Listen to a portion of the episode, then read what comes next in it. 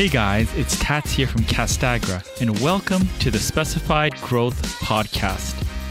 Each week, I talk to leaders and experts about how to overcome adversity, grow massive organizations, and how to create meaningful change in the building materials and coatings industry. Today's guest is Jen Hartmann. She's the director of strategic public relations and enterprise social media at John Deere. Jen, thanks for coming on the show. It's great to be here. Thank you very much. Yeah, I really like your sort of backdrop there with all the uh, the tractors. so, I my husband is a second generation Deere employee, and so the all the tractors you see here are actually they belong to my father-in-law. And so he gave them to my husband here a few years ago. So um, it's kind of our little uh, tribute to Deere. Wonderful. Yeah, that uh, that explains the the collection. One thing I guess before we sort of go into your background a little bit is on your social media account, you know, you have pinned at mm-hmm. the top, you know, it says four years managing social media. And I know one thing, which is I don't know anything. So yeah. th- I thought that was really hilarious. Walk me through that. And you know, part of the reason that is pinned is it's actually if you if you follow me on Twitter, you'll see I try to remind people, particularly younger generations of folks coming up through the professional world, that I would love to break this myth that the older you get, or the more experienced you are, or the higher up in a company you are, the more sure of yourself you are, the more confident you are in all of your decisions, I want to help young people understand that we are all doing the best we can with what we know in the moment we're addressing.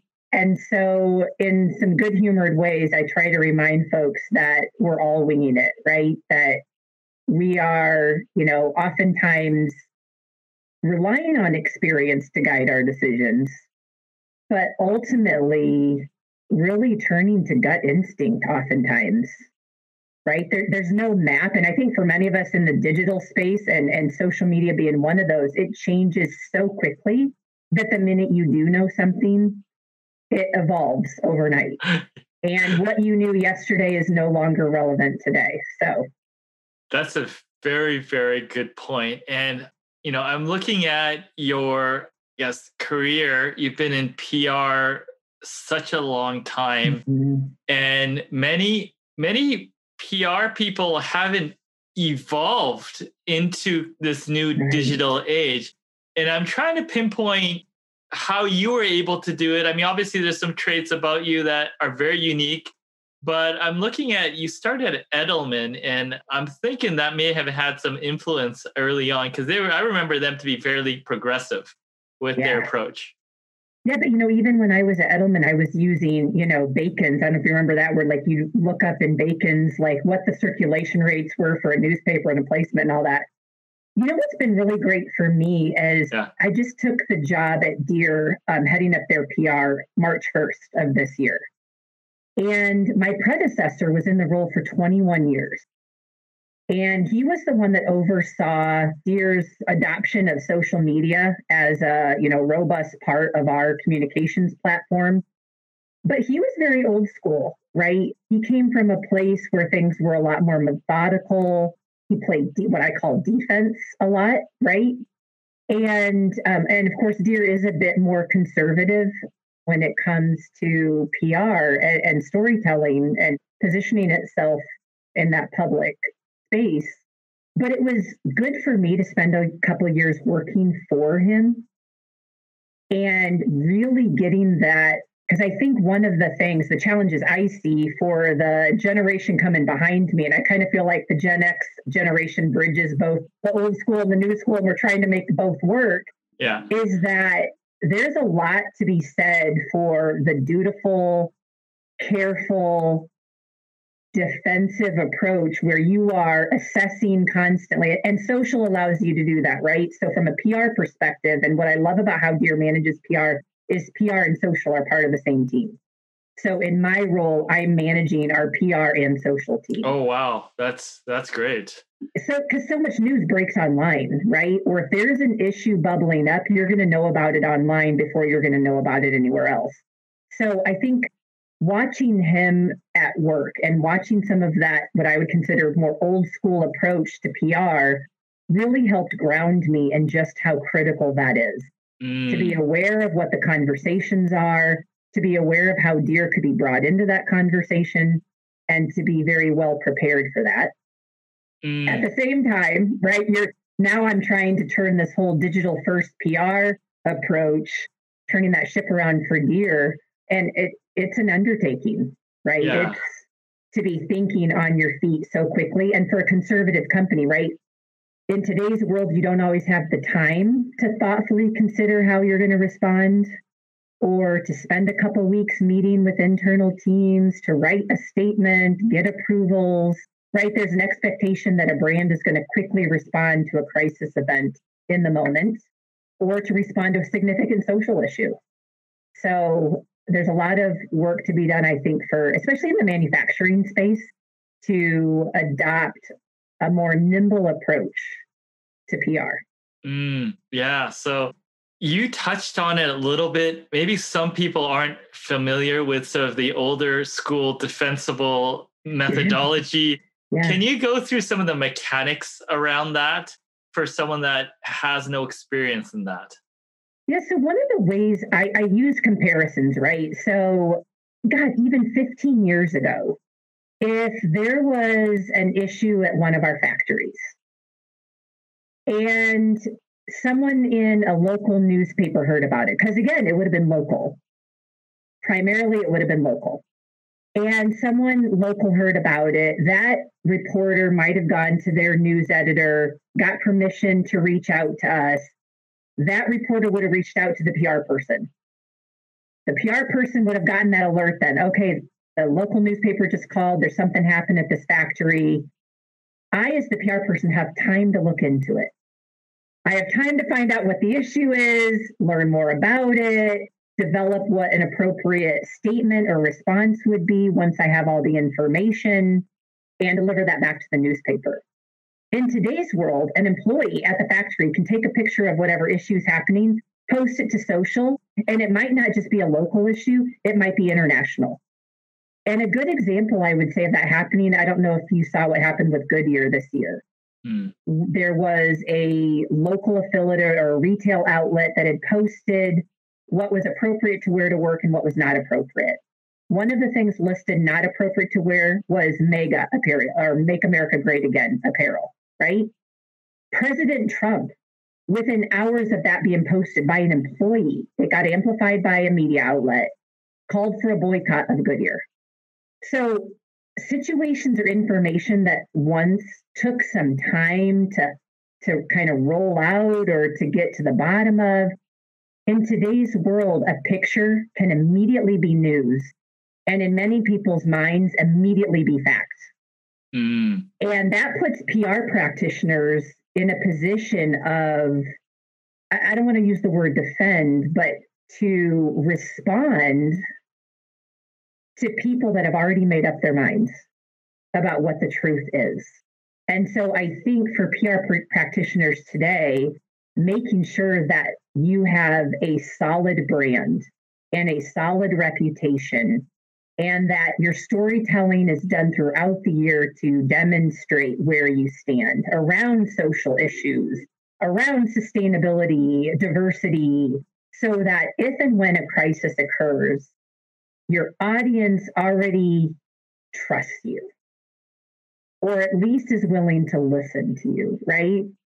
Um, so I think today's world, I would consider that defensive play for brands to be that all year, always on building your brand and reputation so that you're kind of preempting what could be a potential issue down the road. Mm. And then I guess you you would have some supporters that would push back before that the company could could respond to that. You're absolutely right. I think that's one of the values of the the digital space and social media from a PR perspective is you're right. A lot of your fans will come to your defense before you even have to or need to in some cases. Yeah. So how i mean in terms of if something happened right now what is the kind of flow chart that kind of goes through like a playbook i'm sure there's different ways to classify issues but does it go straight to the ceo's desk and back or do you have some discretion how how does a big company manage that these days oh that's a really great question and of course you know me starting march 1st i got to deal with the pandemic right out of the oh, gate oh no uh, so you know i would say for the most part my team and I, and especially because we manage social, are you know on the front lines. We are fortunate enough to have the resources to also. We work with a, a firm called Morning Consult, who does every day. We have a brand pulse survey. They, they monitor brand perceptions and brand favorability and brand trust on a regular basis for a lot of large brands. So on a regular basis, we can see if there's any upticks or any declines in our brand favorability or trust and can try to zero in on what might be the cause of that.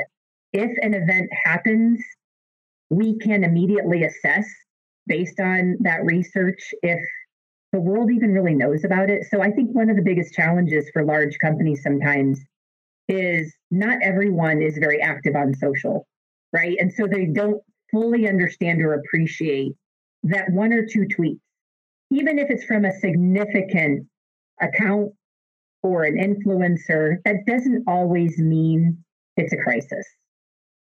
It might feel like a crisis. It might feel like because the people you follow are talking about it, it's a big deal. But I think data and research is a valuable tool for us too, because we can turn to that very quickly to say, hey, yes, maybe in this subset of audience members, folks are talking about this, but when we look at the research, no one's even aware that this this conversation is happening. And then I would say, secondly, I, I report to the vice president of brand and communications. So you know, it, there's a there is a you know a reporting structure that uh, you know kind of allows escalating issues to to get to the right folks you mentioned my internship at Edelman. I one of the first things I did when I got into this role was contracted with Edelman to help provide the counsel and expertise and global support that a company like Deere really needs to address issues when they arise. So I do have their ear and their counsel. If it feels like there might be an issue brewing, typically I would go to them first. And and we would consult on on the topic and and get some recommendations and then take that to leadership if a response is warranted. Wonderful. Now you talked about employees taking photos. Like how, how does a big company think about employees and social and aligning yeah. brand and all that stuff? Yeah so I, I, will tell you right off the bat one of the blessings of being the pr person for Deere is that integrity is one of our core values and has been forever and so that helps, number one. I think number two, it, we've also, we are a more conservative, grounded company. I think over time, we're going to see, you know, as Deere continues to elevate its tech technology in, in precision ag, as we continue to attract and draw tech talent, I think we're going to see our culture evolve a bit when it comes to, you know, just the natural inclination for I think folks that are in the tech industry to communicate via Twitter or other social media channels, that's not something that's natural for employees at Deere typically. But we've tried to get ahead of it by making it part of regular conversations as part of our compliance education and training to provide guidance on what's accepted and what's not.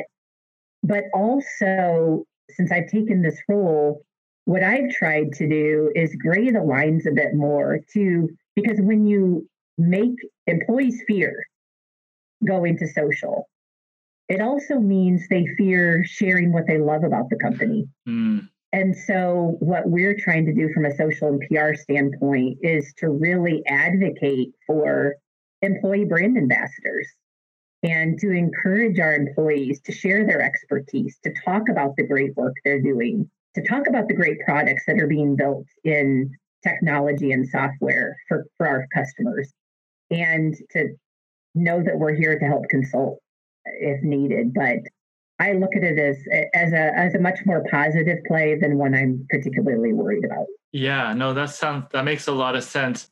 Now, for your brand, John Deere, you sort of straddled many different markets. I guess the the farming market is the, the core market, but you're in construction, which you know we, we interview a lot of people from construction. How do you balance that in terms of the communication and the social? I, I see how you're doing it, but I'm curious on how you guys think about that because I always think, how do you narrow and focus, but how do you sort of go over a, a yeah. diverse product line? Yeah, you, that is such a great question. Thank you for asking that. Because from a social perspective, especially when you look at organic social, right, where there, it's not paid targeted advertising, which is, by the way, how we navigate it. We, over the last couple years, have really helped guide our product lines to start using paid targeted social strategies to reach their target audience because from an organic community building standpoint on our social channels that's very difficult to do to your point you can't build a tight knit community on a channel if you're trying to reach golf aficionados and construction industry and farming industry and forestry industry, right? Or John Deere financial customers, even, right? So, what we have tried to do is focus our social program more around brand building, around our fans, the affinity people have for our products, trying to celebrate the people in the industries as much as we can to engage more, to think less about distributing content, but to find more fun and unique ways to engage with our fans, whether that's through TikTok or Instagram. On Twitter, of course, we have found that our niche really is the ag audience. And, and that's simply because that's what the channel is designed for. The channel is designed to build a community around a shared topic or industry or passion. And there is a very strong ag community on Twitter. And so we've tried to purposely and with intent tap into that.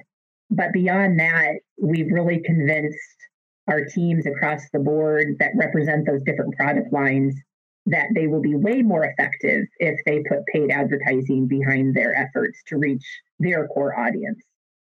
Wonderful. Now, you have a wonderful Twitter account and you've established a personal brand through that. Yeah.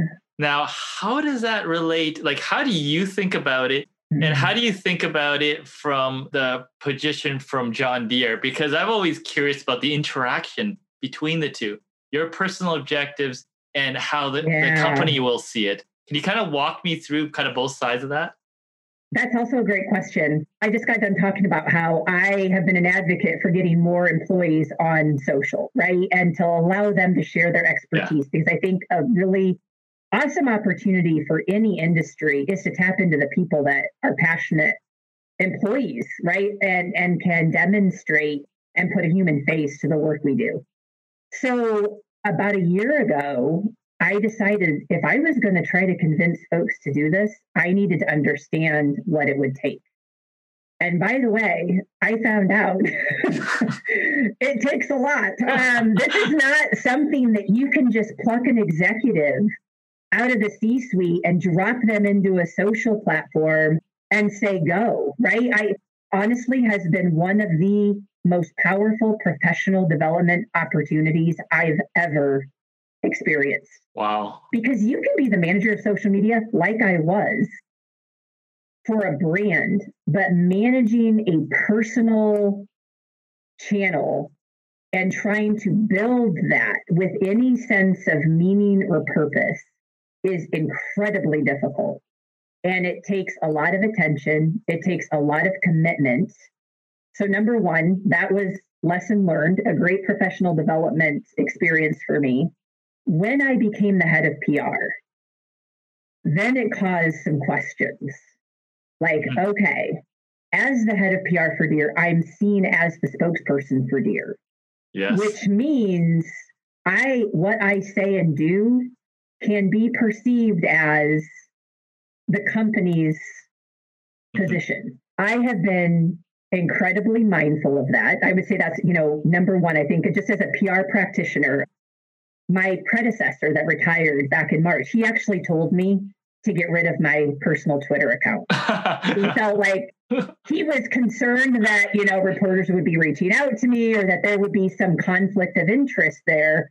But again, if I am looking at a digital PR approach, a digital first approach, this has actually afforded me a very valuable opportunity to make connections I never would have met before or made before, right?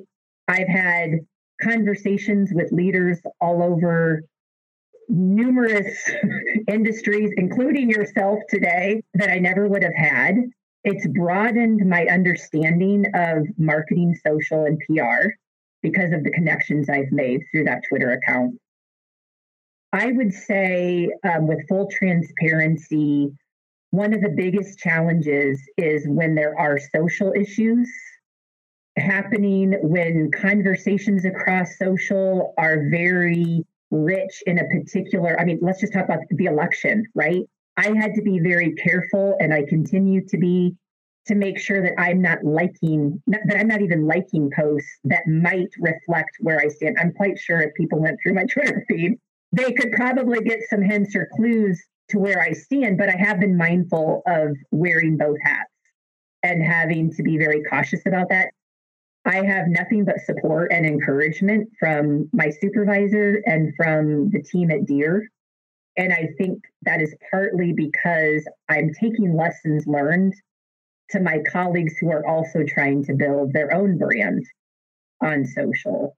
And lessons learned while painful can also be very valuable. so I so far I have I have nothing but support to continue. No, it's wonderful. What I see you doing, I feel like it's the future. I think there'll be different missteps from different people and we can all learn together, but I feel like it's it's the future and you sort of represent you're working with such a big company, but I think mm-hmm. the sense of authenticity and and mm-hmm. sharing comes out. Maybe you don't weigh in on certain topics but it, it does come out. So i've always been impressed with how you do that. And to your point before on trying to attract technology tech people i'm sure that's yeah. helping. Agreed. I think you know like i i have been saying that Deere is positioning itself as a tech company because they are the preeminent leader in precision ag right and if we do not have social channels that exemplify that innovation, then we're dead in the water. We've lost credibility, right? And and we still have a long ways to go. So anyone listening to this, I don't want them going out and looking to see if we exemplify top tech because we're not quite there yet. But it is on it is in the back of my mind all the time that if there's some young Stanford engineer who just got a call from a Deere recruiter and and he hops on he or she hops online to see what Deere's up to. I want whatever social platform they are looking at to reinforce what kind of tech leadership we're we're looking to achieve. Wonderful.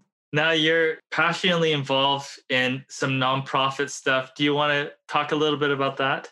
Sure. Yeah, thank you. It's a huge passion of mine outside of work is an organization we started here in the community where Deere headquarters lives called Royal Ball Run for Autism.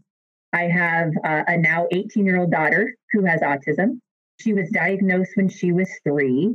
And I found that I didn't know where to turn. And for anyone that has a special needs child, and I think particularly with autism, it's such a broad spectrum of, of challenges that affect each child in such unique and different ways, there's not always a ready resource or answer to your questions. And so we started a nonprofit here in the Quad Cities area that is focused on building a community of parents that um, are all facing some of the same challenges that are providing resources to families. We have a, an online resource guide. So if you get a diagnosis or your child's about ready to go to college and you're not sure what that means, we've got a resource guide for folks to find help that have all been endorsed by parents of children with autism. And then we have fundraisers throughout the year to help support uh, speech and language ther- therapy for autistic children. and and education and support for families along the way. So it's it's been deeply meaningful for me and, and again, you know, gives me even more gratitude for Deere and the kind of space and time and flexibility they allow for each of us to pursue those kinds of passions outside of work. Wonderful. Yeah, I, I can see the the culture sort of uh, yeah uh, really uh, goes deep. Wonderful. Is there anything else you want to pass on, or sort of uh, that comes to mind? Yeah, you know, I know a lot of your audience, you know, probably comes from you know some smaller companies, or you know maybe just starting out. And, and so sometimes, you know, I like to remind people that while I work at Deere, and of course I have more resources and to just really zero in on one or two things you can do exceptionally well. When it comes to social, right? I think sometimes we make the mistake of spreading ourselves too thin and trying to do too much. Deere hasn't even embarked on Twi- on uh, TikTok yet, by the way, because we're not ready, right? I just said we have a long way to go to get our social platforms where they need to be. And I just encourage everyone to, you know, let your passion speak through, let your let your people humanize the story you have to share and continue to to watch me on Twitter for all the ways I can remind you that none of us know what we're doing. we're all, you know, doing the best we can. So keep going. Well, uh, it's comforting to me, and I'm sure that's comforting to, to others listening in. So thank you for sharing. It's been so great. Thanks for thanks for having me. I want to thank everyone for listening to Specify today also want to thank the listeners who are working hard each day to change the world to make it a better place. If you know anyone, anyone that would benefit from this episode, please pass it along. And finally, make sure you subscribe to hear upcoming episodes. Talk to you soon.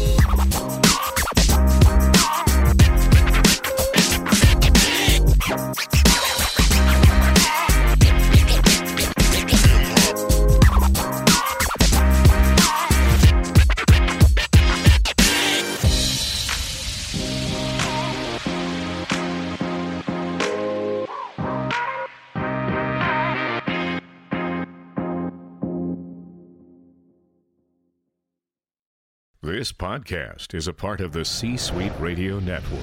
For more top business podcasts, visit c-suiteradio.com.